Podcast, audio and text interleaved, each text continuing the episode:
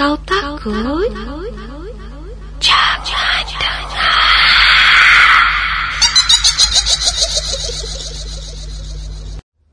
Kisah ini datangnya daripada Zul, asal dari beluran Sandakan Sabah. Saya ingin menceritakan kisah yang berlaku semasa saya belajar di sebuah pusat institusi di Keratong Pahang. Ia berlaku di asrama tempat saya belajar. Asrama kami tiga tingkat. Setiap tingkat mempunyai 20 bilik dan di setiap bilik hanya tiga orang yang dibenarkan untuk tinggal bersama di dalam bilik tersebut.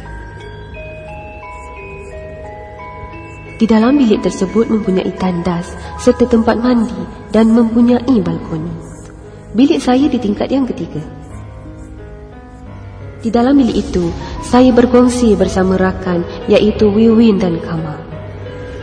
Kejadian yang menakutkan ini berlaku ketika waktu malam semasa saya berdiri di balkoni belakang bilik kami. Ketika itu, Kamal dan Wiwin sedang bermain gitar dalam bilik. Ketika saya berdiri di balkoni belakang sambil menghirup udara yang segar, saya terlihat seperti sesuatu benda yang terbang, seolah-olah bola yang berapi. Ia menuju laju ke satu tempat. Lalu saya memanggil Kamal untuk melihat. Kamal, Kamal, mari sini cepat. Tengok tu, apa benda yang terbang tu? Kata saya sambil menunjuk ke arah tersebut. Selang beberapa saat kemudian, Kamal pun bergegas ke tempat saya. Tapi Kamal melihat benda tu tiba-tiba hilang. Kamal tak nampak benda tu. Saya merasa hairan. Kamal pun berkata, Mana Zul? Agaknya perasaan kau je kot. Mata kau tu dah tak betul. Katanya Kamal sambil ketawa kecil dan masuk semula ke dalam. Saya mengikuti Kamal masuk sekali dan cuba untuk meyakinkannya bahawa benda tu memang ada. Kamal pun berkata, Kalau pun memang benda tu ada Zul, kenapalah engkau tegur? Tempat ni bukan tempat kita. Kau kena ingat tu. Saya tertunduk. Saya pun teringat pesan ibu saya yang selalu berpesan. Kalau ada benda-benda yang pelik, jangan ditegur. Selepas lebih kurang setengah jam kejadian tadi, kira-kira jam 11 malam, kami pun tidur. Katil Wiwin dekat dengan pintu masuk. Manakala katil Kamal di tengah-tengah dan katil saya berhadapan dengan pintu tandas seiring dengan pintu balkoni.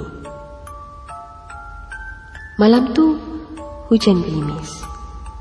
Setelah beberapa jam kemudian, lebih kurang pukul 2 pagi, saya terdengar suara perempuan menangis dan meminta tolong.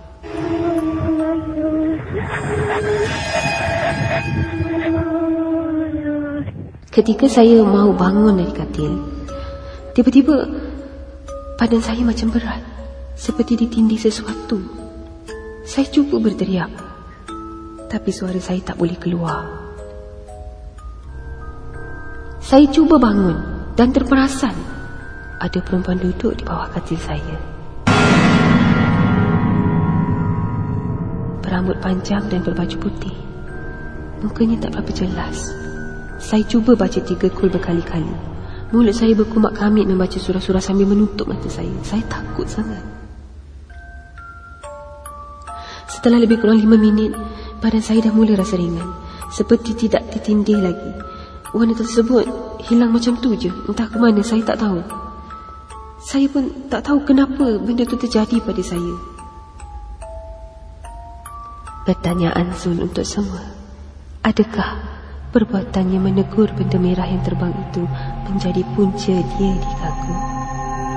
Adakah